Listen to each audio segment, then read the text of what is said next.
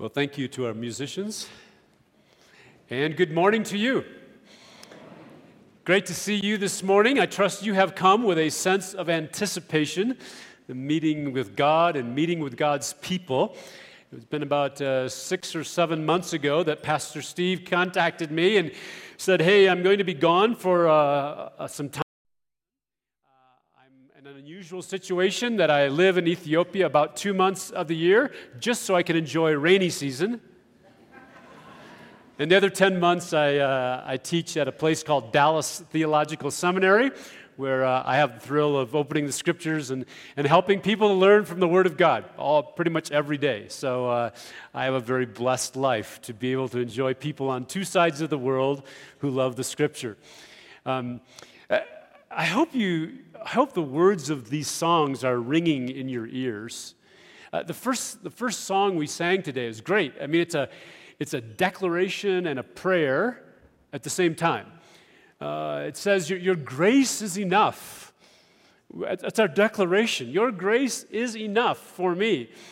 And actually, we're about to start today a five week series that we're calling Living Under the Reign of Grace. And uh, we'll be focusing our attention in Romans 5 through 8 in these Sunday messages. And I trust that you will be thrilled to see what it's like to live under the authority, the supremacy, the, the rule of God's grace in our lives. That first song also was a prayer because it said, Remember your people. Remember your children. Remember your promise, O God. Well, who are these people we're asking God to remember?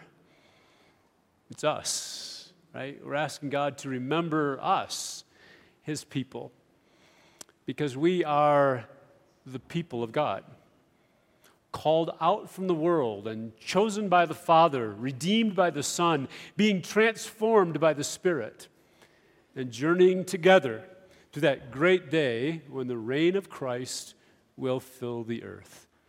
That's who we are. We come together as the people of God. I trust you have come with a real sense of anticipation. I trust you've also brought your Bible or your Bible on the phone or some way that you can see the Word of God because we are going to give our attention to it. But before we do, let's ask God by His Spirit to, to enable us to submit to His Word. Join me in prayer. And so, Father, we thank you that you have given to us this precious Word of God. And we love it because it's from you. And at the same time, we recognize that without your work in our lives, we would resist the very truth that is here, for we are rebellious people. So I pray that even now, as we open the scripture, that your truth through your Spirit will come at our hearts and convict us and encourage us and meet us. So we say to you, our God, we want to submit to you through your word. Help us to do so. For Jesus' sake. Amen. Wouldn't it be great if all of our relationships were mm, perfect? You, you know, imagine a relationship with your employer where your employer thinks so highly of you that the employer comes to your house in the morning and picks you up and gives you a nice ride to the office. And when you arrive at the office, you have a, a, a nice cup of buna and a, and a good chair to sit in. And they give you plenty of things to do, but just the right amount of work. Always a nice long lunch hour. And at the end of every pay period, you get a bonus.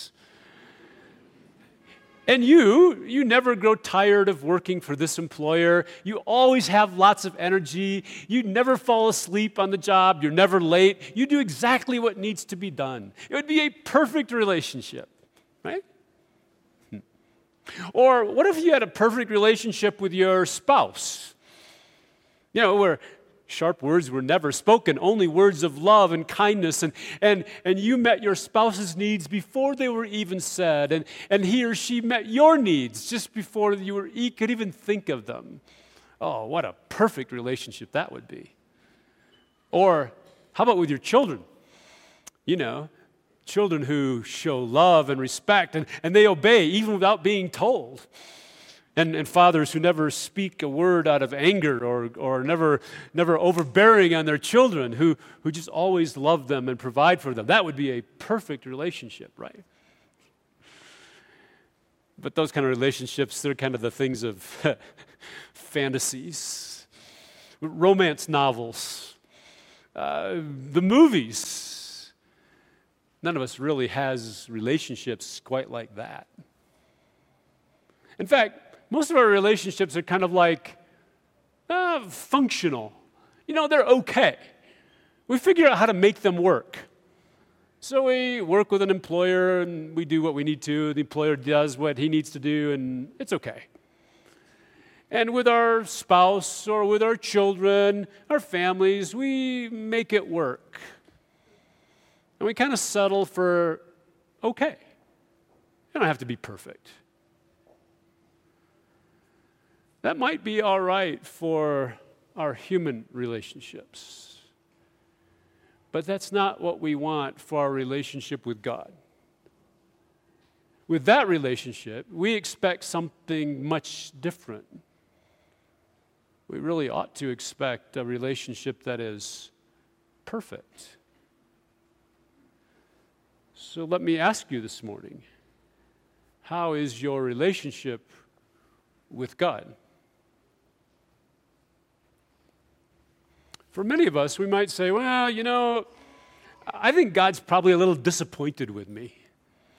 You know, I, I haven't been as good as I would like to be. I, I have this sin, this lying thing, and I, and I try to tell the truth, but, but I, I keep kind of covering things up with a lie. Or maybe with you, it's anger, and, and the anger is deep in my heart, and it, it kind of just bursts out in words that I don't want to say, and I'm trying to stop, but I can't. And, or for some of you, it's, it's, it's I really wanted to share my faith, but I, I wasn't able to do it. I was afraid, and I kept my mouth shut when I should have spoken up for the cause of Christ. And I just think God's disappointed with me.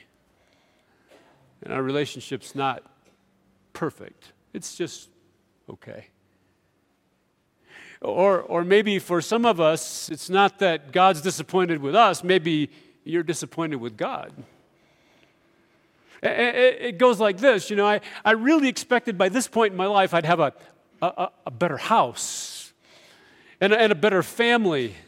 I thought I'd have a better job and that life would be smoother. I, I thought that things would be going well and that I'd have a, uh, an overwhelming sense of closeness to God. And I'm just kind of disappointed. Life's really rough, not working out that way. And my relationship with God isn't exactly perfect. This morning, I want to suggest to you from the Word of God that your relationship with God is perfect. Absolutely perfect. And you might think that sounds pretty crazy. How can that be? How can we have confidence that the relationship that we have with our God is all well, that it's, it's as good as it can be, that it is absolutely perfect? That's the question we want to answer today, and we're going to do so by looking at this claim from the scripture. In fact, uh, it, is a, it is a description of our relationship in the most glowing terms. I like to call it a benefit package where God says to us, Here, here's the way we describe this relationship between you and me. I'll call it a benefit package of a perfect relationship. And as we unpack that and finish understanding what God has done, we want to look at how we got that package, how it was procured for us. And then, having known what the benefit package is and, and how we got it, then we'll think about how it boosts our confidence the way that we live our lives. So, what we have, how we got it, and really what difference it makes. Sound okay? All right, we'll do that together. We're in Romans chapter 5. So if you have your Bibles or your phone or you're scrolling or whatever, I trust you'll find Romans chapter 5 and join me there because we want to, we want to look at this one great benefit that has three features to it the benefit of having a perfect relationship with God. And what we're going to see is that this is a, a benefit, a relationship that's based on peace and grace and hope. Three simple words, but oh, are they important? Peace and grace and hope. Romans chapter 5, notice the emphasis on peace, especially as we read verses 1 through 5. Therefore, since we have been justified through faith, we have peace with God through our Lord Jesus Christ, through whom we have gained access by faith into this grace in which we now stand. And we boast in the hope of the glory of God. Hmm. Not only so, but we also boast in our suffering because we know that suffering produces perseverance, and perseverance, character, and character, hope. And this hope does not put us to shame because God's love has been poured out into our hearts through the Holy Spirit who has been given to us. We'll stop there for a moment. Paul's the first feature of this, this benefit package of this relationship with God is that it includes peace. Or I'm going to even expand it, as Paul does here, to peace and reconciliation. This is a what Paul is describing is how people who belong to God have moved out from a place of being his enemy to being his friend. They've moved out from under God's wrath being a target of his judgment, and moving now so that that is not a concern. This is like the ultimate peace treaty. Now, in our experience, we, we hear the word peace a lot. And every, if you're like me, every time you hear the word peace, you kind of go, yeah, yeah, yeah. Uh, there's peace in your family. Eh, kind of. Until somebody slams a door. Uh, there's one day going to be peace in the Middle East. Yeah, maybe for a little while. Uh, the gangs that are out there fighting and guarding their turf. Uh, let's see if we can get peace between the gangs. That's almost impossible. In fact, our experience of peace is always that it's temporary, it's fragile even the peace that we now enjoy in Ethiopia. We all know that while we are thankful for it, it is a, it's a fragile peace. All it takes is one wrong word, one wrong statement, and the peace could crumble. But that's not like the peace that Paul says we have with God. Having been justified, he says, we have peace with God. It is a situation where we are no longer under a, a, a, the anticipation of judgment or of punishment. In fact, Paul includes the concept here of reconciliation. Did, we didn't read it, but look down in verses 10 and 11, where he says in verse 10, for if while we were God's enemies, we were reconciled to him through the death of his son, how much more, having been reconciled, shall we be saved through his life? Not only is this so, but we also boast in God through our Lord Jesus Christ, through whom we have now received reconciliation. It's a big deal for Paul. Reconciled, reconciled, reconciliation. What's he talking about? He's talking about moving from a status of an enemy to having the status of friendship. Uh, it, it, it is moving from a situation where I don't really trust you to a situation of high trust, to be reconciled, so that trust governs the relationship.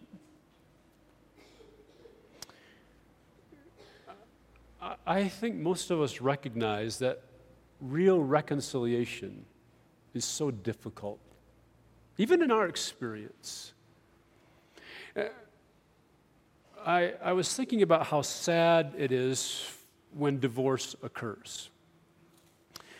It's always a, a sad situation when two people who, who originally set out to say, we're going to have this close relationship, and, and now it, it doesn't work.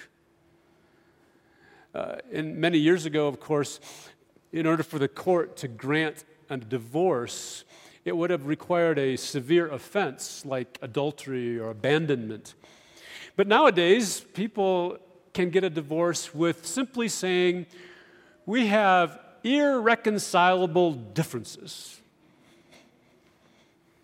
Irreconcilable. Our differences are such that we just can never really come together. So we'll agree to be broken up. And, and even more irreconcilable is that after someone is divorced, oh my, hardly ever will you hear of the differences being overcome so that real reconciliation can take place. Real reconciliation is impossible almost. And God says that we have been reconciled to Him. And our differences really were irreconcilable. A perfect, holy, sinless God with rebellious, sinful people in his presence. And God says, that which was irreconcilable have been brought together. This benefit package begins with this concept that we have peace and reconciliation. Amazing. But not only do we have peace with God, we have a second feature here that we, we have this position of grace before God. A position of grace before God. Did you see it in verse 2 where Paul says, We have peace with God, verse 1, and through whom we have gained access by faith into this grace in which we now stand. It's like Paul says, Look, we have a whole new reality. You live in an ocean of grace. Every step is, is in the midst of grace. He's going to later talk in this chapter about being under the, under the authority of grace, the reign of grace in our lives. But in this case, he actually is talking about something quite specific, not just grace in general. He says we have access access. It's a very important word that's used to describe worship and service in the Old Testament. It is the word that was used to, to, to, give the idea that certain people had access to God in order to serve Him, in order to draw close to Him. Now, this was very rare in the Old Testament, right? I mean, you recognize that everything in the Old Testament was to remind Israel, God's people, over and over you don't have access to a holy God. We have barriers between Him and us. So when Israel is rescued from Egypt through the Red Sea and they're brought to Mount Sinai where God is going to give them the law, Exodus chapter 19, what does God do when, when Moses comes up on Mount Sinai? The text there says that he shakes the mountain and he, and he sends fire and thunder and lightning and smoke. Why? Because you can't come up the mountain. In fact, Moses says, God says to Moses, Tell the people that if you touch the mountain, you will die. God is emphasizing that He says, Look, if you come close to this mountain, you'll be stoned because you don't have access to me. I'm a holy God. After Mount Sinai, of course, Israel will receive the law, and they're going to get a, a, tabernacle and then a temple. And the whole structure of that is to remind them over and over again that there are barriers between common people and sinful people and this holy God. So there's a, a most holy place where only the high priest can go once a year, and that's surrounded by curtains and barriers to the holy place, and only some can go there, and only at certain times. And, and that's separated from the courtyard of the tabernacle tabernacle, and only certain cleansed people, Jewish people, can go into there. And, and outside of that is the camp. And only some people can get into the camp because even outside the camp, there's an area called the wilderness where the demons live, and some are sent to live there. So, the whole structure of life in Israel was to remind Israel every single day you don't have access unless I give it to you by grace. And now Paul says to us that it's through Jesus that you have received access by grace in which we stand. we have been given the privilege of drawing close to God in worship and in service to Him. This relationship's looking pretty good. This benefit package is filling out. We have peace with God. We have, we have grace before God. There is now really the climax of these things is hope. And Paul is going to speak at length in this text about how we as God's people have a shame free hope. Let's read. We're in, we go back to verse 3 where he says, Not only so, uh, uh, sorry, the end of verse 2, and we boast in the hope of the glory of God. When Paul speaks, speaks about this hope, what we're going to find is that, that he has a real object in mind, the glory of God, and that this hope is not just uh, uh, kind of a, well, maybe perhaps, but it'll happen kind of hope. It's something very certain. So let's unpack that for a little bit. He says, You're going to have this hope. It, it, it's not the kind of hope that says, uh, I have a feeling this might happen if I just wish hard enough. This is not the kind of hope that says, I sure hope Ethiopia's football team will win the, world, the Africa Cup. Uh, this is not the kind of hope that says, I hope we have a nice time on vacation. Those are feelings of optimism. Paul is talking about something much different. He's talking about a hope that's overwritten with certainty. The kind of hope that says this is a well established anticipation because it's going to happen. So, so, what is it that is being hoped for? He begins by saying there in verse 2 it's a hope in the glory of God. The glory of God. That one day, all of earth all of the worlds, all of the universes, all of the galaxies are going to see the very nature and character of God in all of his might, in all of his splendor, in all of his power, in all of his majesty. It will be revealed. And what a great thing that will be. Paul says we have hope in the glory of God that it actually will come to this earth. We live with the glory of God hidden.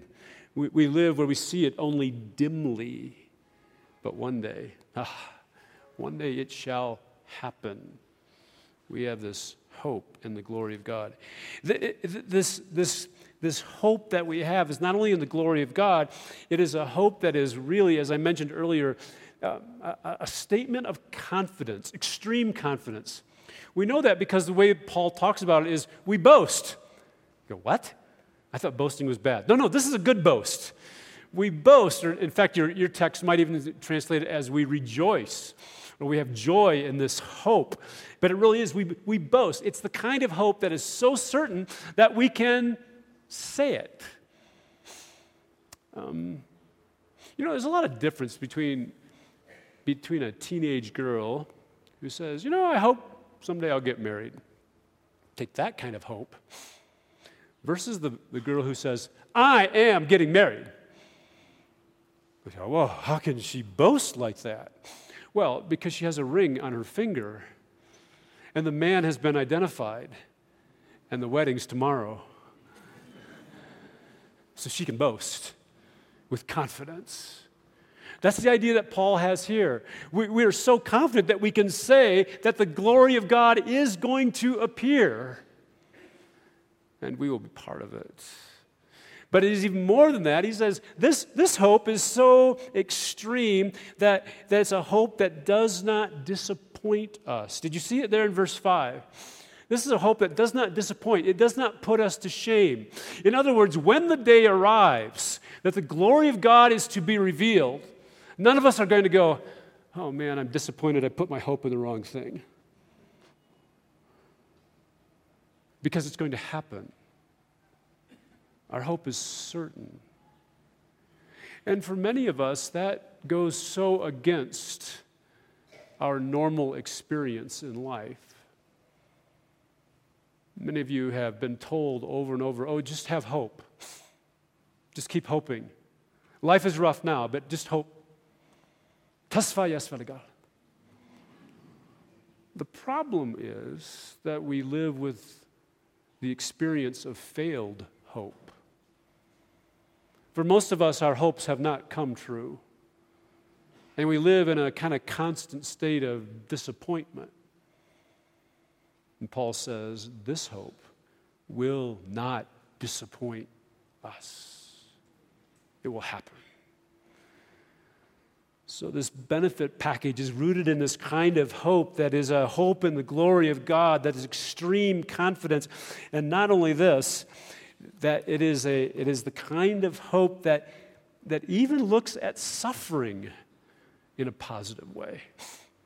Because Paul says here that this hope, verse. Uh, verse 3 we, we, hope in the glory of God and we boast in our sufferings because we know that suffering produces perseverance and perseverance, character, and character, hope. Now, this is not, well, we're going to hope despite the sufferings that beat us up. This is not, I just hope I can get through it. This is hope that says the end is so certain that I know these sufferings are only going to prove to increase my hope. And that's a good thing. Paul's not arguing that we look for suffering like a bunch of masochists who are trying to take on pain. But our whole perspective changes with the certainty of our future. And then just to fill out this picture a little bit more about the hope, that this, there's a fourth aspect to the hope. It is a, a hope for salvation from the wrath of God verses 9 and 10. Hope for salvation from the wrath of God. He says, Since now we have been justified by his blood, how much more shall we be saved from God's wrath through him? From God's wrath. This hope is a certainty that the punishment that sinful, rebellious people deserve is not going to happen to us. You know, I, uh, I like to think of wrath, as I understand it from the scripture, as this, this storing up of God's just judgment to one day be unleashed in justice on a world of people rebelling against Him. We live at present with the expectation that the wrath of God will one day be obvious. I'm, I'm intrigued by the, uh, the surface to air missiles that some of our governments use to defend the lands that they protect. And these, the technology is quite fascinating. When you think about a jet fighter, flying over land at high speed. How would you ever shoot down a, a jet fighter? But they have these interesting things called surface to air missiles. And the technology of the guidance systems in a surface to air missile is such that if they can lock it on to that jet fighter, it'll, it'll find the heat signature of that, of that plane and, and it will lock into place. And then at just the right time, the missile will launch and the plane will be destroyed. That locking in, the wrath hasn't happened yet, but it's about to. My friends, the world lives under the wrath of God, where the rebellious of our world have, God has them in his crosshairs. The heat seeking missile is locked on. And if God does not rescue us, then there we are as well. But this text says we have this hope in salvation from the wrath of God. He's no longer locked on to us for future punishment. What a benefit package! Peace, grace, and hope. Just pause for a minute and think about that with me. We have what we need most a perfect relationship with our God. You know, when we're short on money, well, it seems like what we need most is money. When we're lonely, it seems like what we need most is friendship. When our health is failing, it seems that what we need most is, is strength and healing. But what we really need most is this kind of relationship with our God, a connection with a creator, a recognition that our future is with his glory. And he has given it to us. This is our benefit package a perfect relationship with him we enjoy peace and reconciliation and ongoing grace and hope. And the question becomes well, how did we get that? How did it ever come into our possession? And the answer is wonderful. Not only do we have a perfect relationship, but it has been perfectly procured by our triune God. This relationship with God, this benefit package, is procured, it's, it's, it's put together by our triune God, meaning the God who is Trinity, God the Father, God the Son, God the Spirit, all at work to make this happen. The text just screams at us with this. It's wonderful. So we're back in the text to look at First of all, the work of the Son. Through his death and through his life, this benefit package is put together. Paul already mentioned it almost quickly in verse 1 when he said, Since we have been justified through faith, we have peace with God through, through our Lord Jesus Christ. And then he, he amplifies that and he explains what it means through the Lord Jesus Christ in verses 6 through 11, where we begin to see it's his death and his life that are used to procure this benefit package for us. Verse 6 You see, at just the right time, when we were still powerless, Christ died for the ungodly. Very rarely would anyone die for a righteous person. Though for a good person, someone might possibly dare to die, but, but God demonstrates his own love for us in this. While we were yet sinners, Christ died for us. Since we've now been justified by his blood, how much more shall we be saved from God's wrath through him? For if while we were God's enemies, we were reconciled to him through the death of his son, how much more, having been reconciled, shall we be saved through his life? Not only is this so, but we also boast in God through our Lord Jesus Christ, through whom we have now received reconciliation. There's much here, but just briefly, let me suggest to you that what Paul is pointing out, first of all, is that the death of Christ and the life of Christ are used as the fundamental means of putting together this benefit package for us. And he starts by speaking about Christ as a sacrificial death. it's shockingly sacrificial. Verse 6 says it was at just the right time. According to God's timeline, according to God's schedule, God sent Jesus to die. This was not an accidental death, but an intentional sacrifice. Uh, this was not a life randomly taken but it was intentionally given. Jesus was not a victim of violence, but he gave himself up to violence. This was not a body that ran out of heartbeats and lost energy for breathing. This is sacrifice of Jesus. In fact, the text describes it in verse 9 it was a sacrifice by his blood, which is an unusual statement. We, we kind of read through this quickly, but, but think about it.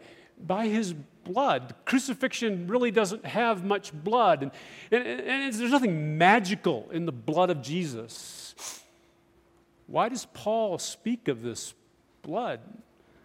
Because it communicates an idea of the sacrificial work of Christ, giving his life he would again be hearkening back to the Old Testament where animal after animal after animal is sacrificed and bled and bled and bled. And everything that happened in the temple, everything that happened in the tabernacle could only happen by blood, by the sacrifice of an animal. And so Paul points out here that the benefit package that we receive is by the sacrifice of the life of Jesus through his giving to us. In fact, he says it's for us, for us, for us. It, it's actually quite shocking because he says it's when we were powerless. Did you see it? Verse 6. When we were ungodly, we who are sinners. Verse 10, we who are enemies of God. Who dies for someone like that? That's exactly the point you would never expect someone to make a sacrifice for people like that. And Paul says, when we were in that condition, Christ died for us. A sacrifice, a substitute with the most shocking benefits of taking us out from the wrath of God and putting us on a track for the glory of God. We who fall short of the glory of God, chapter 3, are those who have been enabled by Christ to one day experience the glory of God because of the death of Christ. In fact, he will say here at the end of this section that, that indeed um, if this is happening because of his death, how much more because of his life? Did you see it there in verse 10? How much more, having been reconciled, shall we be saved through his life? It's like Paul is saying, look, if God took the death of Christ to reconcile you, to make you friends with him, you who are enemies and godless and powerless and helpless, if that's what he did then, Imagine what he will do through the life of Christ, the one who's been resurrected and ascended and mediates in the throne room of God, the one who will return the living Christ because we are connected to him. God says you can have full confidence of salvation from the wrath to come. He will not abandon his son, he will not abandon us. That's the logic. But it's not just Christ the Son, it's also God the Father. It says God demonstrates his love for us. God sent Jesus to die for his people. God the Father accepted the sacrifice of Christ. God the Father declared people righteous. You have been justified. What a demonstration of love. God the Son, God the Father, God the Spirit. Verse 5, it says that the Spirit has poured out, God has poured out his love for us through his Spirit. That the very love of God committed through Christ is applied to individuals by his Spirit. The perfect procurement of a perfect relationship by our triune God. My friends, don't miss it. It's because of His work, it's not because of us. Many of you are counting on a, a government pension one day when you retire. Or if you're from the US, you have a social security system. You know how it works, right? That one day we'll retire and we'll have the benefits. They call it, here's your benefit package. Here's the benefits you can expect for the government. The funny thing about those benefits, have you ever noticed? You only get them if you pay into them. What kind of benefit is that? You're taking my money and then later you'll give me back to me. God's benefit package doesn't work that way. We had nothing to pay into it. What God gives to us in this package of benefits is because of the work of His Son and the work of the Father and the work of the Spirit. That's how it was procured for us. So, what's the effect of all this? Oh, my friends, what a boost to our confidence. Hmm?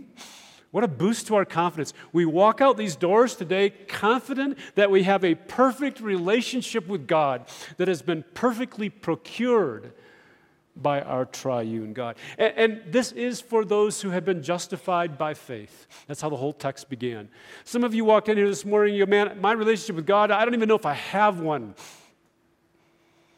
This benefit package can be yours, but it starts here to be justified by faith. And if you can believe, oh, believe that this is the work of God through His Son on your behalf. And today, this benefit package becomes yours.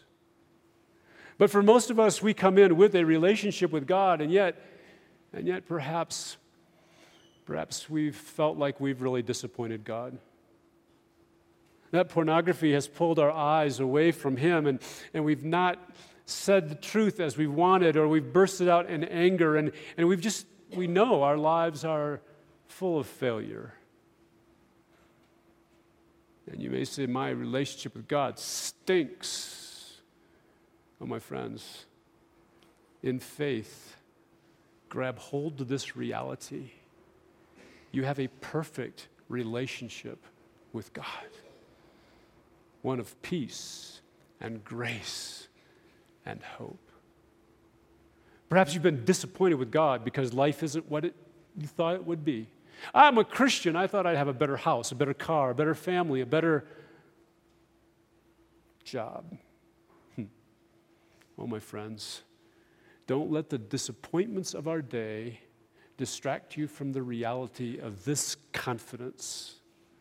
You have a perfect relationship with God, with peace and grace and hope.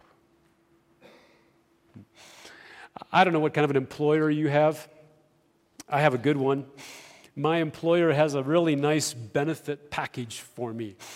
And, and yours may too, right? I mean, we get health insurance, dental insurance, the really good ones, they have a retirement plan, and, and maybe even disability insurance. You get hurt, and there's an insurance that takes care of it. It's a, it's a great benefit package. And the best employers today, you know, they try to put together these benefit packages so that you'll understand as an employee how good the relationship is. My friends, the benefit package from God, it far exceeds any kind of benefit package we could have on this earth. Because what we've been given is a perfect relationship. So I ask you, how's your relationship with God this morning? I hope you'll say it's perfect, absolutely perfect. And so, our Father, we are so impressed with what you would do for us through the work of Christ the generosity of the Father, the conviction of the Spirit. Lord, would you boost our confidence? May we be people whose faith is deepened because of the truth of your word. For Jesus' sake, I ask. Amen.